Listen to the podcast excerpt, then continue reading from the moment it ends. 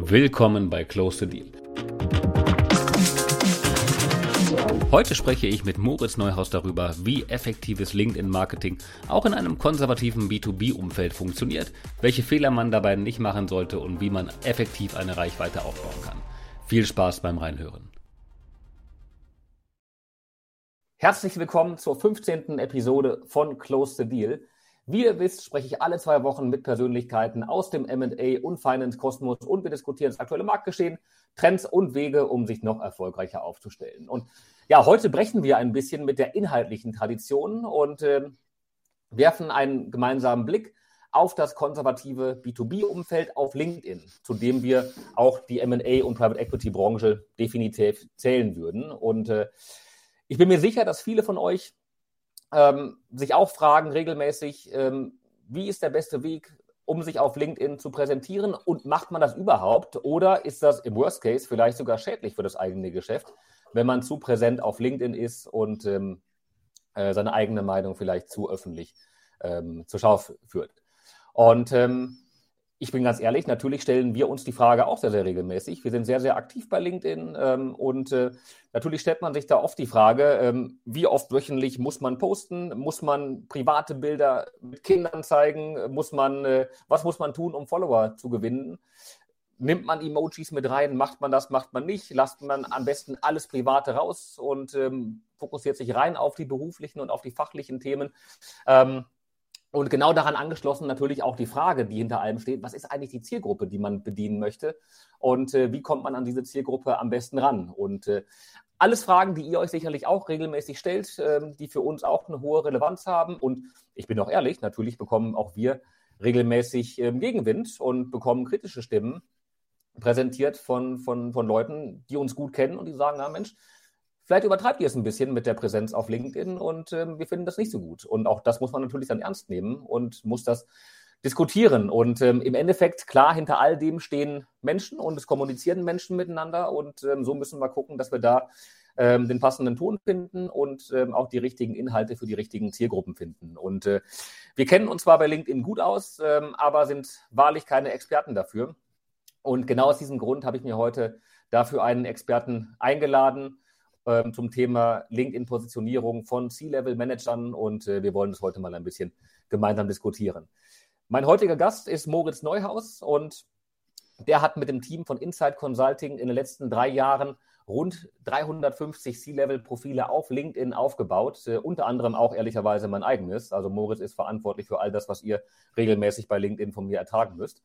Und ähm, was ich äh, wie sich sein Ansatz aber trotzdem unterscheidet von vielen üblichen Marketingagenturen. Ähm, ähm, das ist im Wesentlichen, dass er nicht nur Profile aufbaut und die pflegt, sondern vor allen Dingen auch die Kunden enabled, ähm, selbst bei LinkedIn aktiv zu werden und eine eigene Personal Brand aufzubauen. Und ähm, genau, so stellt Inside Consulting das C-Level in den Dienst der Firmenmarke, um ähm, darüber sowohl Employer Branding zu machen, aber eben vor allen Dingen auch Leads und Kunden über LinkedIn zu ähm, akquirieren. Herzlich willkommen zu Close to Deal, lieber Moritz. Dankeschön, Kai. Wenn du irgendwann mal nicht mehr bei Deal Circle bist, ähm, dann melde dich bitte bei mir, weil äh, jemanden wie dich äh, könnte ich im Vertrieb gut gebrauchen. Ja, wenn du wüsstest. Ähm, bevor wir starten, einige Hinweise noch. Ähm, diejenigen, die öfter mit dabei sind, ähm, die kennen das. Würde mich wahnsinnig freuen, wenn wir auch heute wieder eine sehr, sehr interaktive Diskussion hinbekommen. Ähm, ich glaube, gerade bei dem Thema heute, das bietet viel ähm, Potenzial, ähm, sowohl für eure inhaltlichen Rückfragen, um das ein bisschen gemeinsam zu diskutieren, aber vor allen Dingen auch für kritische Anmerkungen. Mich interessiert eure Meinung, wie ihr das Thema LinkedIn-Marketing wahrnehmt, was euch zu viel ist, wo die Grenzen liegen. Und ich glaube, gerade heute können wir da sehr, sehr gut, auch kontrovers inhaltlich miteinander diskutieren. Und Moritz wird uns viele, viele Insights geben, wie LinkedIn funktioniert und worauf man ähm, achten sollte. Für diejenigen, die es noch nicht gemacht haben, bitte, ähm, wie üblich, abonniert den Hashtag Close the Deal, folgt meinem Account, folgt dem Account von Deal Circle, um zukünftig nichts mehr zu verpassen. Für diejenigen, die den Podcast hören sollten, abonniert auch da bitte die Glocke, abonniert den, ähm, ähm den Kanal von Close the Deal, hinterlasst gerne eine Bewertung. Ähm, all das hilft uns und ähm, ja, wenn ihr uns so über den Kanal regelmäßig folgt, bekommt ihr halt sehr regelmäßig, kontinuierlich äh, weitere Insights zum MA-Markt, Einladungen für Events und ständig weitere News und Empfehlungen auch für Veranstaltungen. So, genug von mir, Moritz. Jetzt geht es ans Eingemachte. Bevor wir aber in die Ich, ich habe vielleicht noch ein, ich habe hab vielleicht noch ein wichtiges Ding. Und zwar, los, wer, bis zum Ende, wer bis zum Ende dran bleibt, da haben wir uns was Besonderes überlegt, Kai. Ich habe da äh, vor zwei Wochen von dir das Zeichen gekriegt, dass wir das hier machen. Und dann habe ich gedacht, okay, dann lass doch für die Leute, die hier einschalten und die auch bis zum Ende dranbleiben, ähm, das erfahrt ihr dann, wie ihr das kriegt. Ähm, ein Benchmarking haben wir vorbereitet, über 20 Seiten, äh, speziell, speziell fürs Private Equity und M&A-Umfeld mit Fokus auf LinkedIn. Das heißt, mein Team hat sich ja die letzten zwei Wochen angeguckt, ziemlich aktuell, wer tritt da gut auf, wer tritt da nicht so gut auf. Es kann sogar sein, dass Leute hier zuhören, die da mit drin sind und da bewertet werden.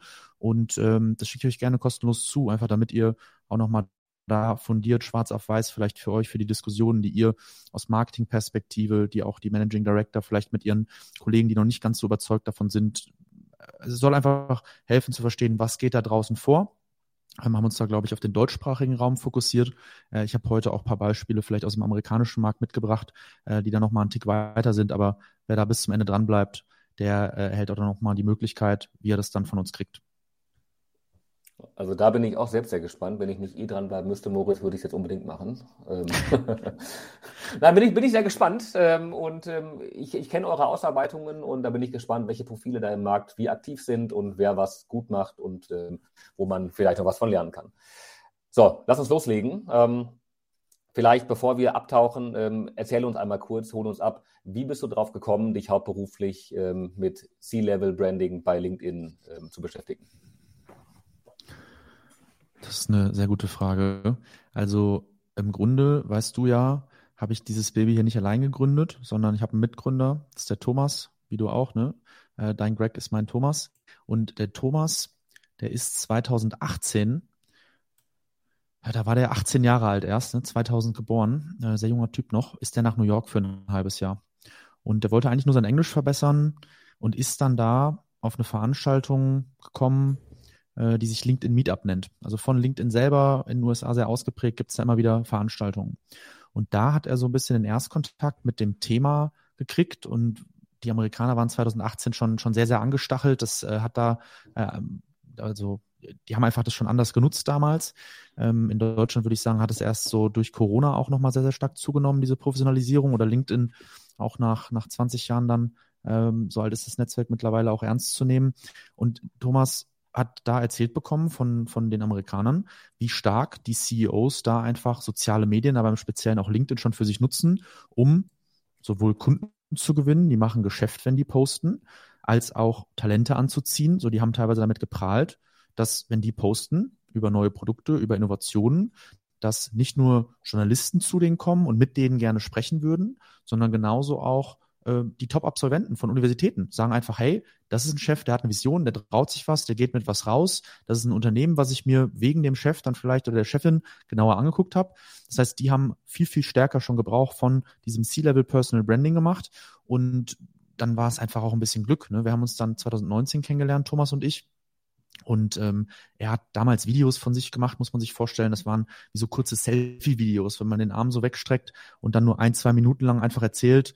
Äh, die Videos sind auch noch online, wenn man ganz, ganz weit zurückgeht bei ihm, wo er einfach sagt, hey LinkedIn, hope you guys doing well, I'm here with, bla bla bla. Irgendwas dokumentiert einfach nur, was er gerade macht. Und diese Videos haben damals regelmäßig 10, 15, manchmal 20.000 Aufrufe gekriegt. Das beschreibt auch ganz gut, wie sich die Plattform so verändert hat, weil damals einfach noch viel weniger Wettbewerb um die Aufmerksamkeit auf der Plattform war. Und wir haben uns dann diesem Thema angenommen, weil wir gemerkt haben, es gibt da irgendwie ein Delta. Die europäischen, vielleicht auch speziell die deutschen Unternehmer, C-Level, denen liegt das nicht ganz so. Die äh, spüren das nicht, äh, die müssen einen anderen Stil finden, die können nicht genau das kopieren, was die Amerikaner machen und ähm, die nutzen eben soziale Medien noch nicht dafür, dass die Firma da am Ende was für hat. Und so ging das Ganze los. Und äh, ja, das Thema hat seitdem viel Traktion aufgenommen und wir haben uns auch wirklich auf dieses Thema äh, fokussiert. Deswegen diese hohe Zahl an jetzt bald fast 400 C-Leveln, äh, viel inhabergeführte Konstellationen ähm, bis hoch zu DAX-Konzernen und, und großen Beratungshäusern, die wir da begleiten dürfen. Sehr, sehr spannend ähm, und auch eine ja, beeindruckende Reise, die ihr da in den letzten Jahren ähm, zurückgelegt habt.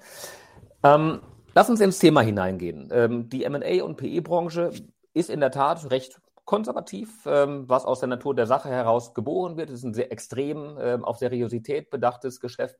Professionalität spielt eine extrem große Rolle.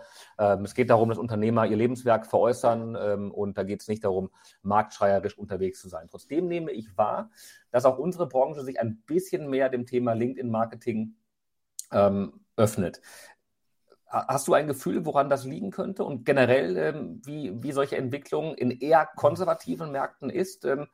Ziehen die sich mehr zu LinkedIn? Wie ist deine Wahrnehmung?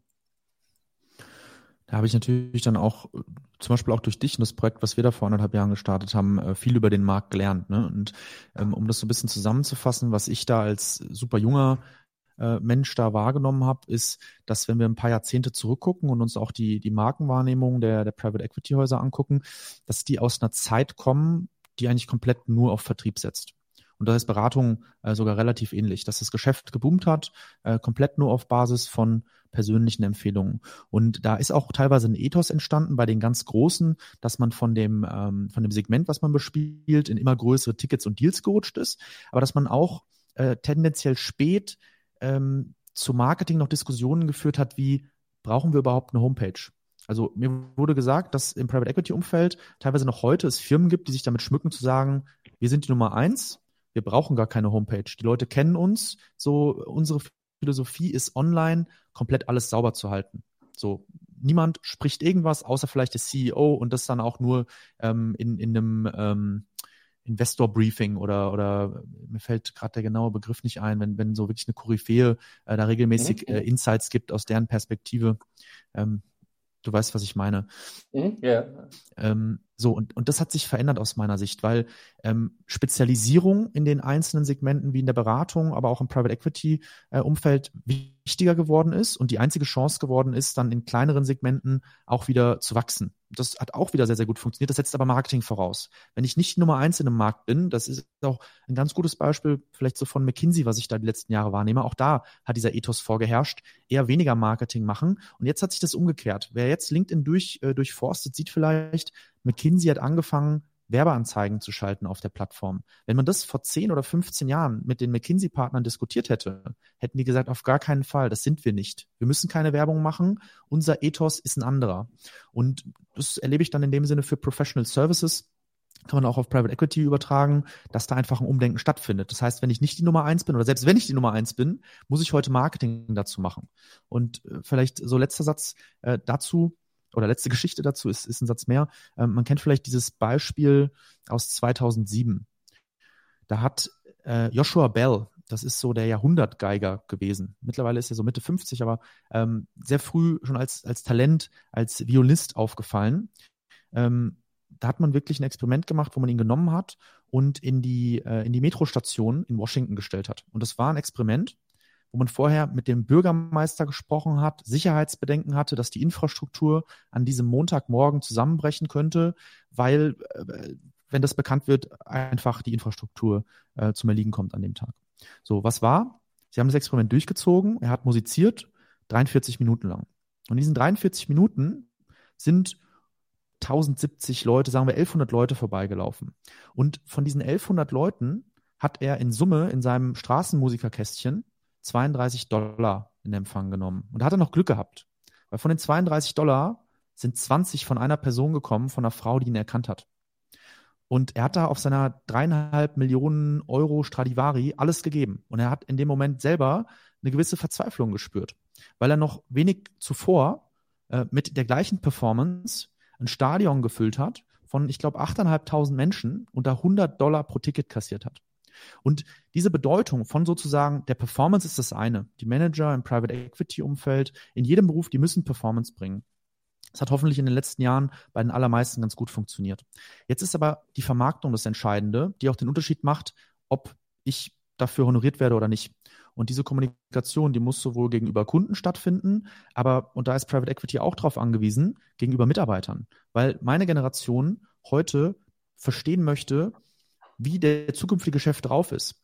So, und Private Equity wie Consulting hat das gleiche Problem. Sie kämpfen heute nicht mehr nur gegen Angebote von direkten Mitbewerbern, sondern sie kämpfen von bei talentierten äh, Talenten gegen eine sehr, sehr leicht äh, umzusetzende Selbstständigkeit, Sie kämpfen gegen Tech-Unternehmen mit, mit in der Regel immer noch großen Budgets. So, sie haben neue Mitbewerber gekriegt auf diesem Markt auch der Mitarbeiter und Talentgewinnung. Und ähm, all das führt dazu, dass äh, man auch in Deutschland mittlerweile äh, um Personal Branding nicht mehr herumkommt. Die Amerikaner mit einem größeren Binnenmarkt haben das aus meiner Sicht schon früher verstanden und mussten in diese Marketingkiste schon früher und drastischer mit einsteigen. Mhm. Ähm, das ist ganz spannend, was du sagst, denn ähm, was du damit beschreibst, gerade bei dem letzten Beispiel, wo du ja ähm, dann stark auf das Thema Recruiting und ähm, Employer Branding abzielst, ähm, dahinter verbirgt sich dann für mich die Frage, welche Zielgruppen bediene ich ähm, ähm, auf LinkedIn, auf welche Art und Weise?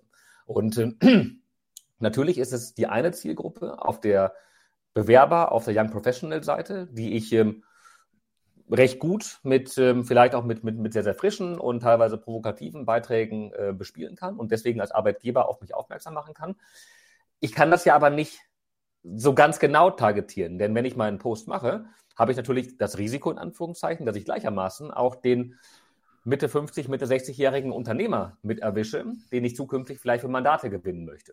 Ähm, das heißt, die Zielgruppen, die gerade innerhalb von Private Equity bedient werden, können natürlich diametral unterschiedlich sein. Ähm, und ähm, trotzdem, mein einer Post, der rausgeht, der nachher 5, 10 oder 20.000 Menschen erreicht, oder noch viel mehr, wenn es gut läuft, da decke ich eine extrem große Bandbreite ab. Wie gehe ich damit um, wenn ich solche, solche großen Unterschiede habe in den, in den Zielgruppen? Das ist ein guter Punkt, den du ansprichst. Also aus meiner Sicht, ne, wir haben uns auf, auf LinkedIn fokussiert und das ist gerade unser Entry. Ähm, mein Ziel ist es in den nächsten Jahren eine Unternehmensberatung aufzubauen, die wirklich B2B-Marketing ähm, Unternehmen nicht nur erklärt und Dinge für sie umsetzt, sondern diese, dieses Wissen auch da reinbringt. Und ich habe das Gefühl, dass, ähm, wir hatten es ganz kurz, die echt gewichtigen Player im, im, im Grunde Professional Services Bereich, dass sie so viel mit Vertrieb beschäftigt waren, dass ein absolutes ähm, minderwertiges Verständnis von Marketing im B2B-Umfeld vorliegt, weil man das einfach die letzten Jahre nicht tun musste, weil es trotzdem gelaufen ist und weil es ehrlicherweise auch noch ein paar Jahre so weitergehen wird.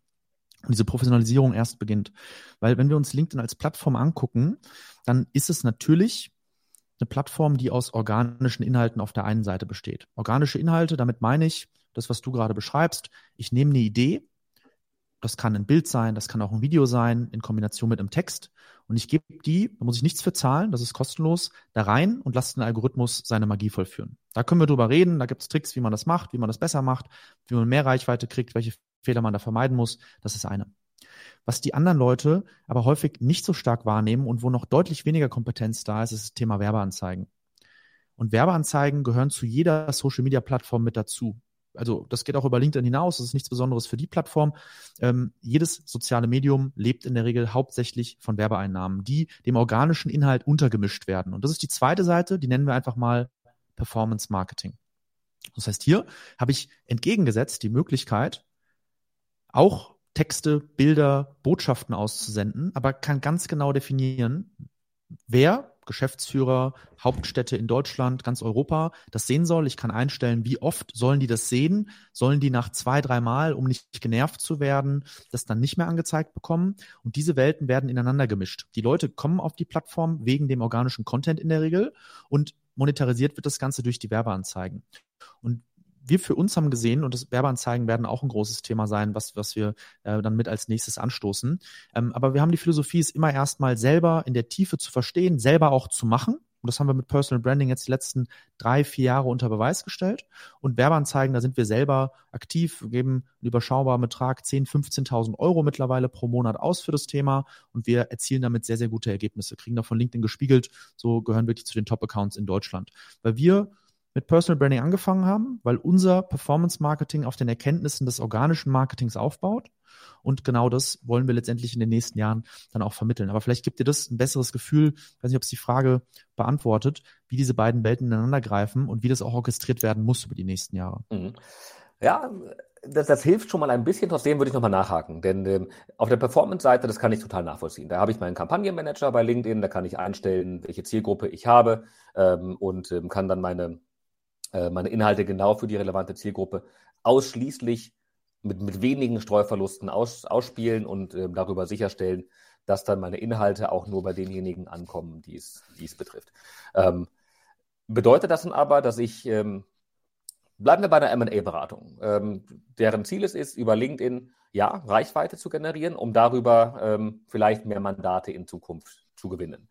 Dass ich dann da primär auch auf dem, ähm, auf, auf dem Paid, auf, auf dem, auf dem Performance-Marketing-Seite bei bezahlten Kampagnen bleiben sollte und weniger ähm, im organischen ähm, Personal Branding arbeiten sollte, weil ich da eben nicht so genau targetieren kann und ich ähm, nicht sicherstellen kann, dass ich nur diejenigen erreiche, die ich auch erreichen möchte? Also bei beidem wird eigentlich immer wieder der gleiche Fehler gemacht. Und aus meiner Sicht müssen wir mal bei dem Kerngeschäft anfangen. Und das Kerngeschäft, wenn ich jetzt über M&A-Transaktionen nachdenke, wenn wir sagen, Nachfolge, Veräußerung meines Lebenswerks. Wie oft im Leben passiert das bei einem Unternehmer in der Regel? Einmal, wenn überhaupt, mit ganz, ganz viel Seltenheit ein zweites Mal, weil ich irgendwie sage, ich habe noch nicht genug, ich baue noch was auf und veräußere das wieder.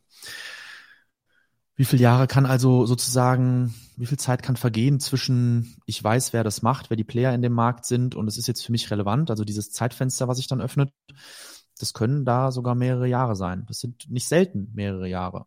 Und was man aber im Marketing dann wieder tut im B2B, ist diese, diese Zeit komplett außer Acht zu lassen. Die Leute gehen hin und sagen, wir machen jetzt mal drei Monate LinkedIn, wir machen jetzt mal drei Monate Werbeanzeigen. Mit kleinen Budgets testen wir da was.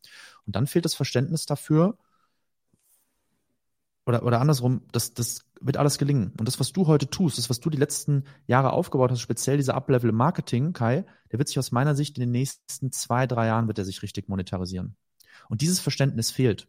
Im, Im vertrieblichen Kontext versteht jeder, der eine neue Firma gründet, der was startet, dass es Jahre dauert, bis da wirklich Substanz, Netzwerk und Vertrauen entsteht. Und die Leute denken, dass bei sozialen Medien, nur weil ich einen direkten Zugang habe und die Botschaft auch adressiert habe, so sie unterschätzen, wie lange es dauert, Vertrauen beim Gegenüber aufzubauen. Sie unterschätzen dieses Element der Wiederholung in einer Welt, die immer lauter wird auf sozialen Medien, die teilweise immer trivialer wird.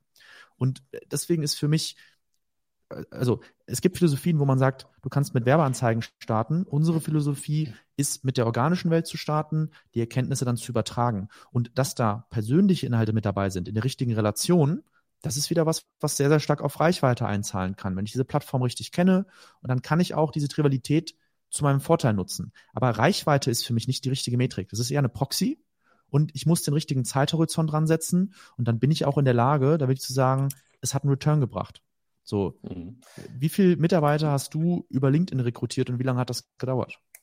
Also gute Frage. Ähm, also wir machen einen Großteil gerade auf unserem, ähm, von unserem Junior-Recruiting ausschließlich über, über LinkedIn. Und äh, da ist es natürlich hat es extrem Fahrt aufgenommen, seitdem wir sehr aktiv auf LinkedIn sind und eine starke Employer-Brand bei Young Professionals aufgebaut haben, dass wir wahnsinnig viele Bewerbungen bekommen. Ich habe gerade vorher zufällig bin ich bei, LinkedIn in unserem Recruiting Manager Tool äh, darüber gestolpert. wir haben seit Jahresanfang äh, schon über 300 Bewerbungen bekommen für Praktikantenstellen bei uns. Ähm, das heißt, damals haben wir vor zwei Jahren, vor drei Jahren, haben wir noch direkt Leute kontaktiert und haben die angesprochen, Mensch, habt ihr nicht Lust, bei uns ein Praktikum zu machen? Und äh, jetzt haben wir 300 Bewerbungen in, in, in zehn Wochen. Das hängt natürlich auch sehr, sehr stark mit einer starken Personal Brand zusammen, die man auf LinkedIn aufbaut, ähm, die aber auch dann inhaltlich interessant sein muss für die Zielgruppe und ähm, ähm für, die, ähm, für die Studierenden. Äh, auf der anderen Seite, wie gesagt, die Abgrenzung dann. ähm, wie stoße ich aber nicht dem eher konservativen Teil der Zielgruppe vor den Kopf? Ähm, da, das ist für uns auch eine laufende Diskussion. Ähm, wo ist die Balance ähm, in den Inhalten, die wir, die wir versuchen zu transportieren über LinkedIn? Und äh, vielleicht kannst du uns da einmal abholen, wenn ihr ähm, mit einem neuen Kunden gemeinsam startet, eine, eine Personal Brand aufzubauen. Ähm, wie geht ihr vor, um die die Reichweite und auch die, die Strategie für LinkedIn ähm, zu definieren. Noch nicht, die, wie die, Umsetzung stattfindet, sondern erstmal, wie geht ihr ran und überlegt, wie die Strategie sein soll. Mhm. Also wir haben da einen fünfstufigen Prozess entwickelt, den wir auch bei dir schon entlang gegangen sind. Kann man auf unserer Homepage Insight mit ght.berlin nochmal nachgucken, wen das interessiert. Aber vom Grundprinzip her ähm, der erste Schritt, den nennen wir Setup, also bevor es darum geht, was sollte ich posten, wann, wie oft und wie sind die Prozesse zu gestalten, um das zeiteffizient zu tun, gehen wir her und verstehen eigentlich erstmal den Kunden in der Tiefe, beziehungsweise auch das Ziel, was er erreichen möchte und die Zielgruppe, die dahinter hängt.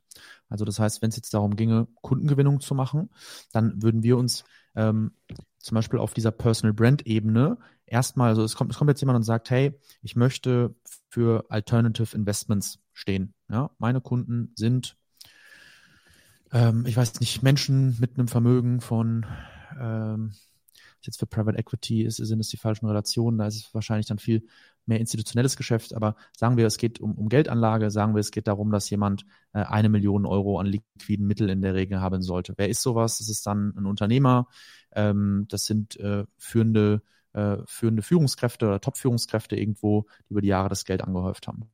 So, und ich möchte für Alternative Investments stehen. Dann gehen wir eigentlich erstmal her und machen für diese Nische eine Umfeldanalyse. Wir gucken uns an auf einer nationalen und auch auf einer internationalen Ebene, wer steht schon für dieses Thema? Wie treten die Leute auf? Wichtiger als das, was wir da rausfinden, ist dann eigentlich als zweiter Bestandteil die Strategie beziehungsweise die Reaktion der Person. Weil das ist jetzt Besondere. Eine Corporate Brand, eine Marke, die kann nicht widersprechen. Wir haben jetzt hier jemanden mit am Tisch sitzen, der einfach sag, sagen muss, auch in so einem Fall, finde ich super, finde ich nicht super. Gibt es auch manchmal Leute, die sagen, ich möchte mich da gar nicht an anderen orientieren. Ich habe ein sehr klares Bild davon, wie ich rüberkommen möchte. Wir gehen dann auch rein, führen tiefen Interviews und versuchen zu ermitteln, was die Werte der Person sind in der Kürze der Zeit, um die auch mit da reinzugeben. Das heißt, Umfeldanalyse als ein Bestandteil, Strategie als ein zweiter Bestandteil, was die Ziele der Firma beinhaltet, aber auch die persönliche Grenze der Person, mit der wir zu tun haben und letztendlich der Dreiklang auch aus dem, was auf sozialen Medien funktioniert. Das ist für die Strategie das Entscheidende. Als externer Bestandteil von der Positionierung geht es für uns darum, das LinkedIn-Profil, was eine ganz, ganz zentrale Rolle spielt, wo ganz viel Aufmerksamkeit dann hinkommt, so einfach zu erklären wie möglich.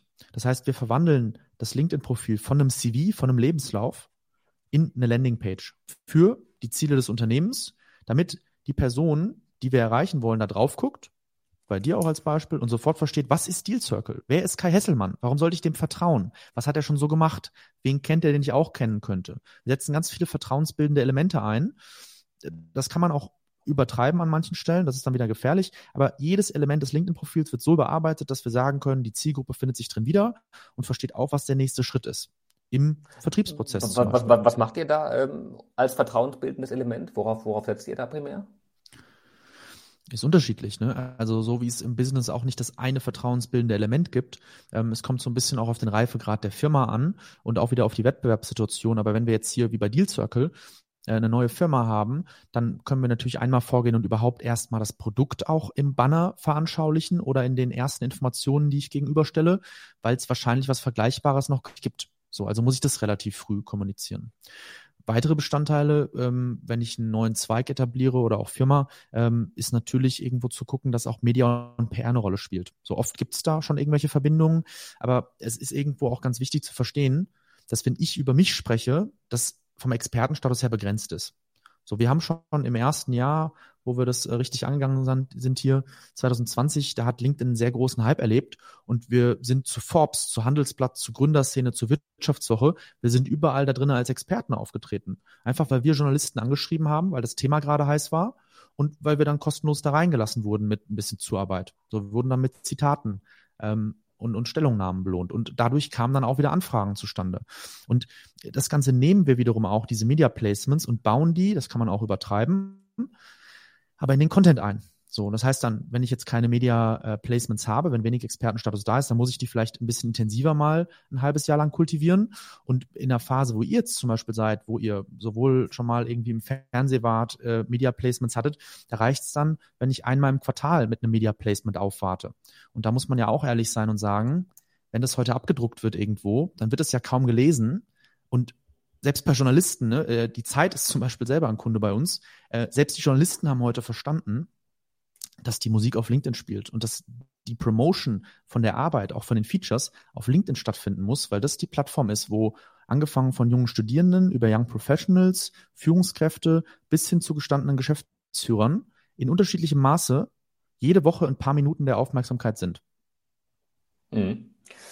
Ja, ganz spannend. Ja, ich erinnere mich, wie wir das damals bei uns gemacht haben, als wir das Profil aufgesetzt haben. Da waren es genau die Elemente. Also natürlich sowohl ähm, ähm, über die Seite, du hast davon gesprochen, die Seite ist weniger ein CV, es ist eine Landingpage, wo man informiert wird. Das heißt, ähm, sowohl die Inhalte rüberbringen, was macht Deal Circle überhaupt und wofür stehen wir als Experten, aber dann eben auch vertrauensbildende Elemente wie ähm, ähm, ähm Bewertungen von, von Kollegen, die man sich einholt und äh, in, das, in, in, in die Fokusbox bei LinkedIn ähm, Posts rein verlinken, wo man vielleicht ähm, eine, eine PR-Coverage hatte, ähm, die dann vertrauensbildend wirkt und die eigene Marke etwas aufwertet. Ähm, und ähm, da, daran erinnere ich mich gut.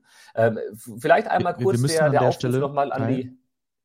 Wir müssen an der Stelle äh, dein Profil uns unbedingt nochmal äh, wieder Zeit nehmen. So, für mich ist es da an der Zeit. Ich glaube, Deal Circle hat sich weiterentwickelt. Wir sollten da uns mal wieder eine Stunde zu zweit nehmen und einfach gucken. Äh, ich glaube, dass vom Banner her ja da ein paar Anpassungen nötig sind, dass ihr einen anderen Professionalitätsgrad mittlerweile erreicht habt als noch damals, als wir das aufgesetzt haben. Da habe ich überhaupt nichts dagegen. Ähm, lass uns das sehr, sehr gerne machen. Ähm, und und ähm, ich habe auch ähm, selbst da ein bisschen rumgefummelt immer mal wieder. Also insofern äh, mm. glaube ich, ist es gut, dass da mal wieder ein Experte draufschaut. Ähm, einmal kurz der Hinweis an die, an die Zuhörer. Ähm, ihr wisst, wir wollen es hier ganz gerne interaktiv haben und ich nehme an, viele von euch werden äh, Fragen ähm, im Kopf haben, die einmal ähm, gestellt werden wollen. Also insofern scheut euch nicht einmal die, die Hand zu heben und ich nehme euch live mit rein und äh, ihr könnt mit Moritz und mir gemeinsam einmal zum Thema LinkedIn-Marketing diskutieren. Ähm, so, Moritz. Ähm, jetzt habe ich verstanden, okay, der erste Schritt ist äh, erstmal zu definieren, wer ist die eigene Zielgruppe, äh, mit welchen Inhalten kann ich die Zielgruppe auf LinkedIn abfangen. Ähm, dann geht es darum, die Strategie zu entwickeln, wie, wie häufig poste ich ähm, und, und, und äh, wie sind die Inhalte der Posts. Was ist eher fachlich, was ist vielleicht firmenintern, was sind ähm, ähm, private Dinge, die ich mit reinfließen lasse. Wie geht ihr dabei vor? Was, was ist da ein richtiger Weg? Gibt es ja. überhaupt den richtigen Weg? Ja, also ich sage da gerne ein bisschen was zu und ich gebe da auch noch mal ein, zwei Beispiele. Dann ist für mich aber bei dem Thema Content was anderes wichtig ähm, nämlich das Thema Prozesse und auch im besten Fall jemanden aus dem Team des Kunden. So, also wir arbeiten da so, dass wir sagen, wir haben den C-Level, der vermarktet wird.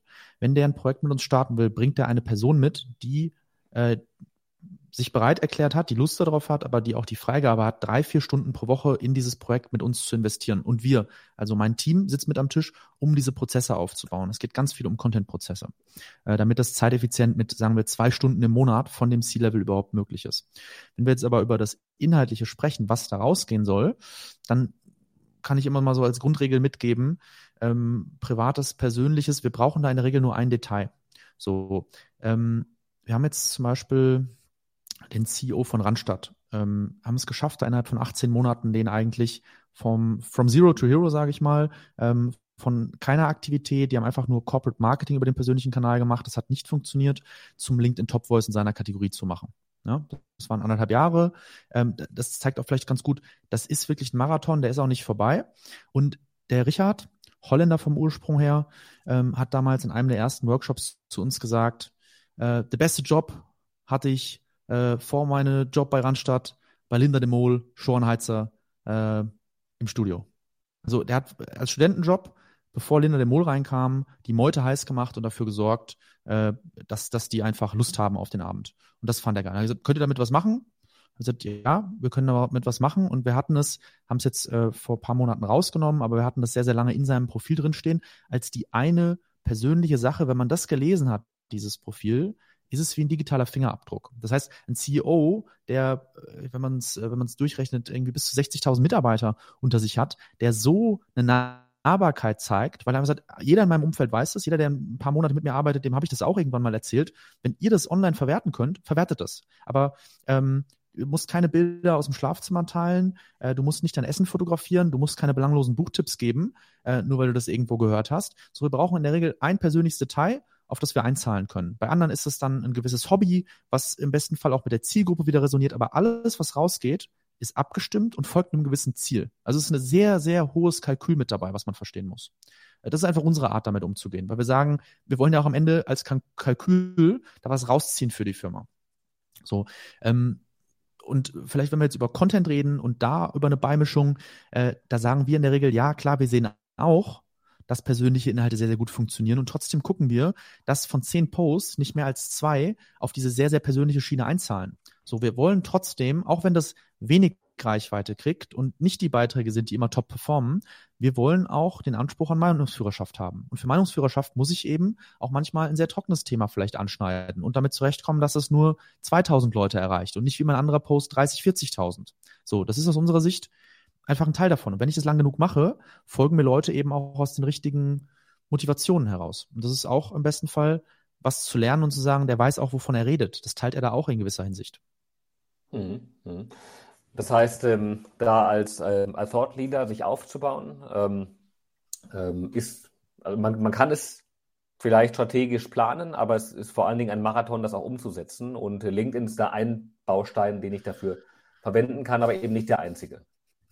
Es ist ja nichts Überraschendes. Also wenn ich jetzt sage, ich möchte im Private Equity groß rauskommen, dann ist die Fähigkeit, Geld äh, einzusammeln, Geld richtig anzulegen und auch wieder zu verteilen, dann ist es ja ein Skill, der mehrere Jahre dauert. Und dieser Skill, sagen wir jetzt einfach mal LinkedIn-Marketing, äh, sich selber richtig in den Dienst der Firmenmarke zu stellen, das ist eine Fähigkeit, die ich auch auf Jahre sehen muss. Und die die nächste Generation an Führungskräften, das erleben wir jetzt dann doch sogar ein bisschen schneller, als ich erwartet hätte, ähm, die das verstanden hat und die das sich zunutze macht. Ja, und ähm, es ähm, befeuert sich immer ganz gut gegenseitig. Also das ähm, muss ich auch zugeben, haben wir sehr, sehr stark festgestellt, auch gerade im letzten Jahr, dass ähm, durch eine zunehmende Präsenz bei LinkedIn und äh, die Themen, die wir da bespielen, dann automatisch auch mehr Presseanfragen kommen, weil wir eine gewisse Glaubwürdigkeit für gewisse Themen haben und äh, ähm, so befeuert sich das dann wieder gegenseitig und, und, und die Reichweite baut sich Stück für Stück ähm, dann automatisch weiter auf. 100 ähm, Prozent. Die Leute haben, um da einzuhaken, äh, nur ganz kurz, die Leute haben verstanden, dass die Experten der letzten Jahrzehnte vielleicht ein Buch schreiben mussten, um als Experte gesehen zu werden. Und wer heute in jedweder Branche als Experte gesehen werden will, der wird um ein Online-Following, also Leute, die regelmäßig ähm, einfach sagen, hey, was du sagst, finde ich gut oder finde ich nicht gut, aber es ist, sollte zumindest Teil der Diskussion sein, die werden da nicht drum herum kommen. Das heißt, das Buch ist immer noch teilweise von Bedeutung, aber es ist zum gewissen Grad abgeschwächt worden von auch einer Online-Reputation. Aber würdest du jetzt sagen, ähm, und das wäre ja eigentlich schlimm, dass sich wirklich jeder dann zu einem Experten in seiner Nische aufbauen kann ähm, und plötzlich jeder, nur weil er einen aktiven LinkedIn-Account hat, ähm, ähm, Meinungsführer, Redensführer zu gewissen Themen ist. Auch das kann ja nicht das Ziel sein, oder? Nee, das kann nicht das Ziel sein, aber die, die Macht der Medien, der Leitmedien, die ist schon zu einem gewissen Grad in unsere Hosentaschen gewandert. Also das hat mir zum Beispiel 2020 ähm, hat uns der Kai Diekmann mal eingeladen, der ehemalige Chefredakteur von der Bild-Zeitung, und der hat sehr passend gesagt, dass er schon damals auch gemerkt hat, wie diese Macht der Gatekeeper, nämlich darüber zu entscheiden, über wen wir schreiben, über den denken die Leute gewisse Dinge. Diese Macht ist in die sozialen Medien abgerutscht zu einem gewissen Teil. Und in der modernen C-Level-Kommunikation erlebe ich, dass ähm, dass ich es natürlich einmal für Meinungshoheit nutzen kann, äh, im Sinne von, ich kann da meine Themen positionieren, Agenda-Setting. Aber ich glaube auch mittlerweile, dass dieses Thema wie eine Art schusssichere Weste sein kann, wenn äh, meine Firma angegriffen wird, wenn äh, im Grunde meine Branche angegriffen wird, so dann ist das eins der Medien, was ich für mich nutzen kann. Und es ist besser, da schon ein paar Leute hinter mir zu haben und nicht so reaktiv, ich mache da jetzt mal was zu und dann ist es so ein, so ein einmaliges Ding, sondern wenn ich regelmäßig publiziere und das macht man halt selbst Professoren, dann eben über dieses Medium, ähm, dann ist es eine Veränderung, die ich mir bewusst machen muss. Mhm, mhm, mhm. Okay. Ähm, was dann wiederum für mich heißt, ähm, dass es per se schon für jeden Unternehmensinhaber ähm, interessant sein kann, relevant sein kann, sich eine Brand auf LinkedIn aufzubauen, um seine Ziele, ähm, seine Zielgruppe zu erreichen und seine Ziele ähm, damit ja zu verwirklichen. Sei es jetzt das Ziel im Recruiting zu haben, aber auch bei denjenigen, wo das vielleicht weniger relevant ist, weil keine großen Teams aufgebaut werden sollen. Natürlich, um sich als Experte in einem gewissen Thema zu positionieren, ähm, darüber potenzielle neue Mandanten für die Zukunft auch anzusprechen. Es muss nicht immer der Inhaber sein. Also so wie wir vorgehen, geht es uns darum, dass wir sagen, was ist was sind die Unternehmensziele, die erreicht werden sollen? Dann verteilen wir die Unternehmensziele auf den jeweiligen Kopf. Und es muss nicht der Geschäftsführer sein, der fürs Thema Recruiting einsteht. Es kann auch seine äh, oberste Verantwortliche für Recruiting sein. Oder ich erlebe auch Geschäftsführer, die sagen, hey, geiles Konzept, ich verstehe, dass es funktioniert, aber ich bin nicht der Erste, mit dem wir anfangen. Nehmt mal hier Jan.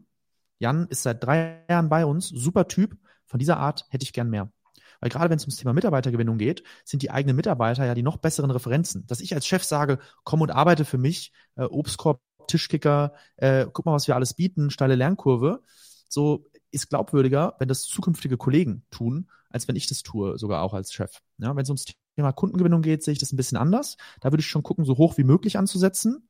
Aber am Ende möchte ich damit auch nochmal klar machen, Unternehmensziel auf einen klaren Kopf verteilen und diesem, diesem Kopf eben auch nicht Verzettelung von Zielen mitzugeben, sondern im besten Fall ein Ziel, auf dieses Ziel ein Jahr hinarbeiten und dann wird es einen Return bringen, wenn man da regelmäßig dran bleibt.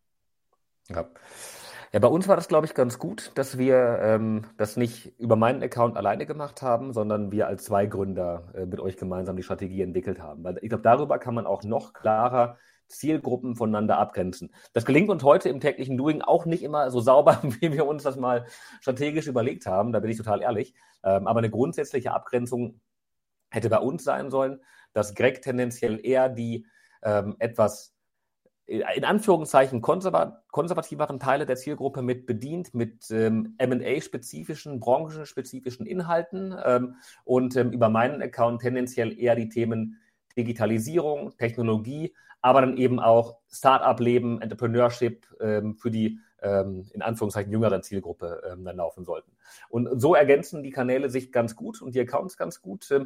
Wie du gesagt hast, wir, wir, müssen mal wieder darüber hergehen, ob wir die Strategie auch noch genauso so umsetzen, wie wir uns das mal überlegt haben. Aber ähm, so kann man dann, glaube ich, noch besser damit spielen, wenn man nicht nur einen ähm, Account pro Company hat, sondern vielleicht ähm, auch zwei, drei Accounts, die sich gegenseitig mhm. ergänzen. Ihr macht das ja auch ganz gut, ähm, äh, wo ja auch einige von deinen ähm, Kollegen, Kolleginnen ähm, für das Recruiting zum Beispiel sehr aktiv sind, was jetzt über deinen Account etwas weniger stattfindet.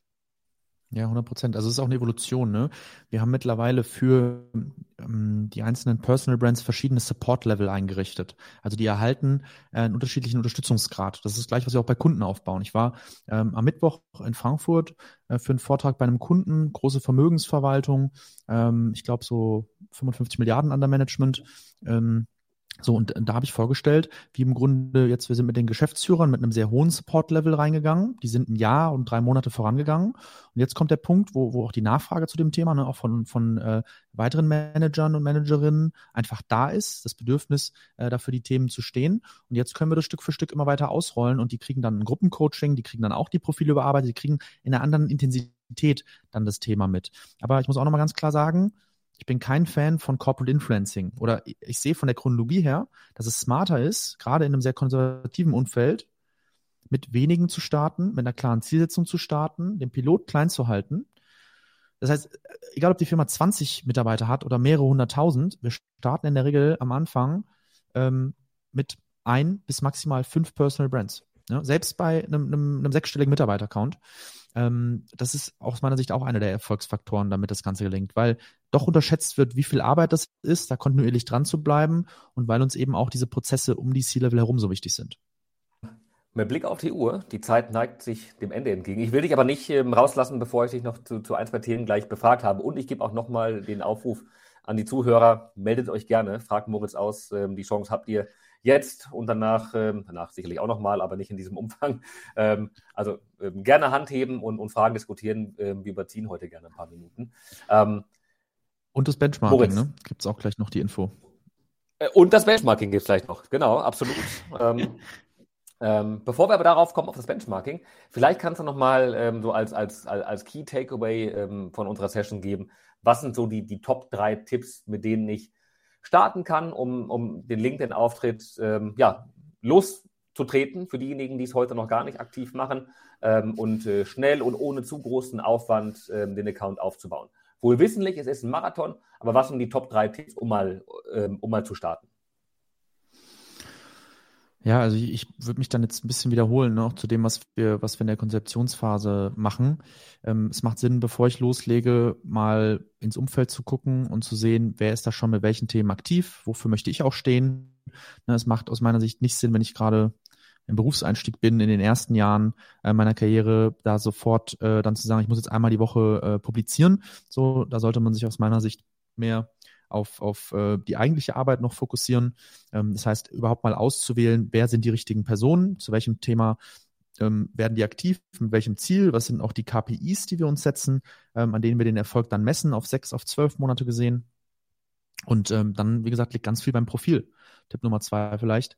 Das Profil ähm, wird aus meiner Sicht häufig vernachlässigt. Da werden falsche, irrelevante Dinge reingeschrieben, äh, die niemanden interessieren. Und da muss man sich halt auch vor Augen führen. Ich habe da eine schlechte Chance für einen zweiten Eindruck. Das heißt, wenn ich auf dieses Profil komme und eben nachdenken muss, also ich sage immer, einer muss sich Mühe geben. Entweder der Rezipient, der drauf guckt und es nicht direkt versteht, oder derjenige, der sich verkaufen möchte in dem Sinne, der, der klar machen möchte, was, was er da anzubieten hat. Und wir machen uns sozusagen auch in dieser initialen Phase die Mühe, dass wir da viel Energie reinstecken, damit die Leute, die Tausende von Leuten, die das Profil dann besuchen, nicht tun müssen. Das heißt, im Profil da sich genau anzugucken, was sende ich da, was sende ich da nicht. Und Tipp Nummer drei bei dem Inhalt ist nochmal dranbleiben, weil der einzige Fehler, den ich beim Content nicht korrigieren kann, ist aufzuhören. Alle anderen Fehler lassen sich korrigieren. Und ähm, wir sehen, dass jeder, der die Energie da regelmäßig investiert, dass er belohnt wird, wenn er da bereit ist, auch Anpassungen vorzunehmen auf dem Weg. Und es kommt hier kurz vor Ende, kommt in der Tat noch die letzte Wortmeldung. Ähm, Moritz, da musst du dich noch ein bisschen gedulden, bevor du dann ähm, auf das Benchmarking kommst. Ja. Ähm, so, Holger, ich versuche mal, dich freizuschalten. Es sollte funktioniert haben. Wenn du dich jetzt noch unmutest, noch hören wir dich nicht. Ich jetzt. hoffe doch, dass das. Jetzt ja, hat es funktioniert. Perfekt. Hallo zusammen. Ja, ich. Hallo Holger. Hallo, grüßt euch. Sehr spannend, äh, sehr cool. Ich ähm, habe tatsächlich noch eine Frage und zwar, Moritz, auf welche, ich sag mal, Tools, die dann sozusagen das, das ganze Doing unterstützen, ähm, setzt du denn oder welche kannst du da empfehlen? Es gibt ja unzählige auf dem Markt, so entlang des Content Creation Prozesses. Äh, was sind die, die Tools, wo ihr sagt, so, hey, damit kann äh, LinkedIn Work auf jeden Fall noch besser gelingen, neben dem ganzen Ding, die du ohnehin schon gesagt hast? Ist eine super Frage, Holger. Ich bin immer ein großer Fan davon, eine Sache erstmal effektiv zu machen, also zum Funktionieren zu bringen und dann effizient. Und die Frage nach den Tools ist für mich eine richtige Frage, aber zu einem späteren Zeitpunkt. Weil bei den allermeisten finde ich Inhalte vor, die nicht funktionieren. Und ich finde zu wenig Gedankengut auch davor oder Substanz. Ähm, und das heißt für mich, ähm, je nach Zielsetzung jetzt auch, ne, wenn ich auf mein Sales-Team gucke, dann haben die verschiedene Extensions, die die nutzen, den LinkedIn Sales Navigator, auch Erweiterungen zu HubSpot als unser CRM-System. Die bewegen sich eigentlich den ganzen Tag nur zwischen E-Mail, LinkedIn und unserem CRM-System hin und her. Und äh, da nutzen die äh, Extensions wie zum Beispiel TextBlaze, kann ich sehr empfehlen. Das ist ein Tool, was es nochmal sehr leicht macht, dann auch mit ähm, mit, mit Templates zu arbeiten für die Qualifizierung von Leuten. Also das ist dann auch immer wieder, wie viel Energie stecke ich in dieses Tool. Ähm, was auch ein super Tool ist aus meiner Sicht, ähm, ist natürlich ChatGPT. So, das äh, hat jeder jetzt auch schon mal gehört. Da ist unsere Aufgabe dann natürlich den, den äh, Marketingverantwortlichen, auch den CEOs, dafür die Ideenphase mitzugeben, dass es auch ein sehr spannendes Research-Instrument sein kann. Ähm, aber am besten ist Start, ja, einfach ähm, auf gute Bilder zu setzen und, und ähm, an seinem Copywriting zu arbeiten. Ähm, das ist nicht unbedingt toolgetrieben. Wenn wir jetzt weiter in den Prozess reingehen ähm, und ich jetzt drüber nachdenke, also sagen wir, ich habe ein gutes Profil, sagen wir, ich mache regelmäßig gute Inhalte, äh, war die Frage jetzt nur auf das, auf, auf das Tech-Stack zu Content bezogen, sonst hätte ich nochmal einen Tipp eher zu Community Management, Outreach, Active Sourcing auch gegeben. Also da, äh, ich hatte jetzt tatsächlich so die, die typischen kleinen Helferlines. Äh, also ich würde zum Beispiel in die Kategorie, wie du gerade Textplace und so genannt hast, auf jeden Fall noch Ausred Up äh, nennen. Ich kann mir vorstellen, äh, dass auch ihr beiden das wahrscheinlich intensiv nutzt und ich äh, finde immer ganz cool, wenn man so ein bisschen jetzt durch, durch seinen eigenen LinkedIn-Feed äh, schaut, man, man, entdeckt ja dann doch, ne, wenn man irgendwo Fettschrift sieht oder sag mal, die typischen ähm, äh, Features, die eben Auswert Up mitbringt, äh, wo man eben seinen, seinen LinkedIn-Post ein bisschen stylen kann. Ich finde jetzt auch das Update, was glaube ich vor zehn Tagen gekommen ist, wo ich jetzt auch noch mehr Analytics sehe. Also darauf war es bezogen, aber auch, auch gerne nochmal, wenn du sagst, du gehst tiefer rein, ansonsten bin ich total bei dir. Äh, erstmal auf Content setzen, erstmal auf Profil setzen, aber auch selbst dabei hilft es ja einfach, ne, so seine seine eigenen Content-Ideen irgendwo strukturiert abzulegen, weil man hat so viele coole Ideen am Tag und sie gehen dann einfach verloren, wenn man sie nicht einfach irgendwo ähm, ablegt oder aufschreibt. Ach so, ja, okay. Zu Content, ne, wenn ich da von Content-Prozessen spreche, ähm, dann geht es natürlich darum, dass in einem Art äh, Kanban-System, wie es in jedem Projektmanagement Tool, ob das Trello ist, Asana oder auch eine Microsoft-Variante, das da abzulegen, äh, den Funnel äh, der Karten zu strukturieren und zu sagen, okay, von links beginnt die Idee, ähm, dass da Freigabeprozesse eingerichtet werden zwischen den Leuten, dass ein Review stattfindet. So, das hat für mich dann schon mit der Zusammenarbeit zu tun. Ähm, man kann es auch in ein Word-Dokument packen, aber da hat man dann einfach nochmal mehr Struktur. Ähm, von Scheduling-Tools halte ich ehrlicherweise relativ wenig. Ähm, weil es da immer noch schwierig ist, Leute auch zu verlinken, weil es aus meiner Sicht auch so ein bisschen diesem Grundgedanken widerspricht. Es ist halt sehr, sehr wichtig, immer noch in den ersten Stunden nach der Veröffentlichung da drauf zu gucken. Und wenn ich jetzt das Ganze schedule, ähm, dann habe ich da jetzt nicht so viel gewonnen aus meiner Sicht. Ähm, ja, und was sonst noch ein Tool ist, was dann aber sich auf, wie gesagt, Active Sourcing bezieht, ist zum Beispiel Loom. LOOM, ein Tool, ohne dass unser Unternehmen intern zusammenbrechen würde, weil wir es ganz viel für interne Kommunikation nutzen, äh, weil wir es aber auch für Prospecting nutzen und genauso auch für Active Sourcing, dass wir da äh, individualisierte Videobotschaften verschicken, die aus unserer Sicht heute, wir bringen es auch großen Personalberatungen bei, die besten Conversion Rates haben. Cool, vielen Dank. Ich freue mich äh, ja, auf, auf alles weitere. Ihr, ihr, ihr haut jetzt, glaube ich, noch einen raus. Thema Benchmark habe ich gehört. Ich sage schon mal Danke und wünsche ein schönes Wochenende. Cool, vielen Dank, Holger. Vielen Dank dir, Holger. Ähm, Moritz, jetzt ist dein Moment. Schieß los. Ja, ist sehr, sehr simpel. Ne? Also schreibt mir bei LinkedIn eine Nachricht ähm, mit Benchmarking All Caps, ja, alles groß geschrieben. Ähm, und dann kriegt ihr dieses äh, PDF-Dokument von uns zugeschickt, wo wir dann teilweise Profile sehr im Detail erklärt haben, auch nochmal so ein bisschen allgemein, was beim Aufbau vom Profil, ein paar Sachen davon habe ich so schon gesagt, aber nochmal strukturiert runtergeschrieben ist. Äh, wir haben da Inhalte analysiert äh, aus dem Umfeld und ähm, natürlich, wenn ihr merkt, äh, ihr habt dazu Nachfragen, so, dann könnt ihr euch auch gerne mit uns äh, dazu auseinandersetzen. Dann nehmen wir uns auch gerne mit euch äh, mal Zeit, um zu besprechen, wie eure Situation da aussieht, was eure Ziele sind, ähm, weil da bezieht sich jetzt eher dann auf Content-Qualität, auf Reichweite. Aber wenn es dann darum geht, das Ganze ähm, in Return zu wandeln, es kommen schon die ersten Nachrichten rein gerade, ähm, wenn es darum geht, das Ganze dann sozusagen auch von einem Profilbesucher zu einem Lead zu machen, dann macht es, glaube ich, Sinn, das ist nicht in dem Benchmarking drin, dass wir dazu sprechen. Perfekt, Moritz. Ähm, da schreibe ich auch gleich direkt mal eine Nachricht an dich. Äh, ich bin auch sehr neugierig. ähm, Moritz, vielen, vielen Dank für die Tipps und Tricks zum Thema C-Level-Positionierung ähm, bei LinkedIn. Ähm, ich hoffe, für euch war das spannend. Ihr habt auch genauso viel mitgenommen wie ich. Und ähm, ja, bedanke mich für, das, ähm, für die Diskussion, für das Zuhören ähm, und für die vielen interessierten Zuhörer. kurzer Hinweis noch, wie ihr alle wisst, die Episode gibt es nicht nur live auf LinkedIn, sondern die wird auch noch ähm, als Podcast nachträglich veröffentlicht. Also ähm, falls noch jemand mal was nachhören möchte, ähm, vermutlich ab morgen wird die Episode bei allen gängigen Podcast-Playern live sein. Da können natürlich auch alle alten Episoden und alle vorherigen Sessions nochmal nachgehört werden, ähm, falls jemand etwas verpasst hat. Wir machen jetzt, ich hätte fast gesagt, eine kurze Osterpause. Wir äh, überspringen zumindest mal die, die übernächste Woche, weil da Karfreitag ist. Da habt ihr, glaube ich, alle anderes zu tun, als ähm, uns bei LinkedIn zuzuhören. Das heißt, die nächste Episode von Close to Deal, die gibt es dann in drei Wochen. Dann auch wieder zu einem sehr, sehr spannenden Thema, auf das ich mich sehr freue. Ähm, also, bleibt dran und äh, wir hören bald voneinander. Vielen Dank euch allen. Vielen Dank. Ciao.